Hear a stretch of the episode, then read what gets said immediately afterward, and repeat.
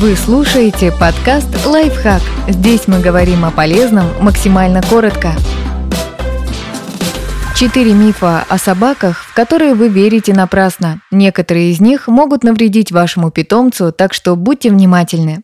Миф первый. Чем собака крупнее, тем она дольше живет. Это утверждение не соответствует действительности. Напротив, мелкие собаки живут довольно долго. Чихуахуа больше 12 лет, иногда дотягивая до 20. Таксы больше 13 лет. А вот крупным породам, напротив, в среднем отпущено меньше времени. Ротвейлер живет от 8 до 10 лет, как и Синбернар, а мастиф от 6 до 12, так что тут обратная зависимость. Миф второй. Сухой собачий нос указывает на болезнь. Чрезвычайно распространено мнение, что у здоровой собаки нос холодный и влажный, а у больной горячий и сухой. Но это не всегда так. Температура и влажность носа у собак постоянно колеблется и зависит от физической активности, времени суток, окружающей среды и других менее понятных науке факторов. Пес с сухим теплым носом может быть просто обезвожен после долгих игр на солнце, а у тяжело больного питомца может быть влажная холодная кожа или даже более мокрая, чем обычно, из-за носовой слизи. Определить же болезнь собаки, скорее помогут такие симптомы, как отсутствие аппетита и беспокойное поведение. Миф третий.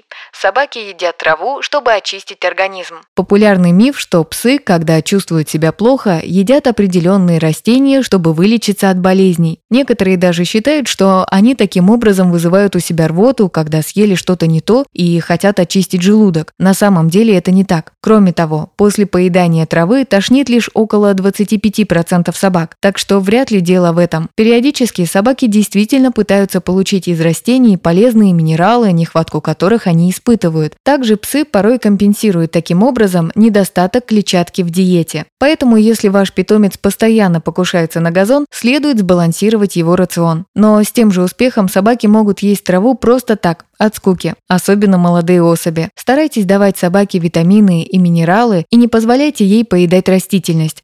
Миф четвертый. Слюна собак стерильна. От собак можно запросто подцепить кишечных паразитов. Целоваться с питомцем и тем более давать ему лизать свои раны очень неблагоразумно. Слюни у псов никакими особыми целительными эффектами не обладают и могут только навредить порезу. Поэтому после операции ветеринары надевают на питомцев воротники, не позволяющие вылизываться.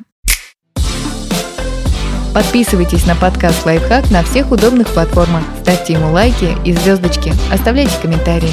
Услышимся!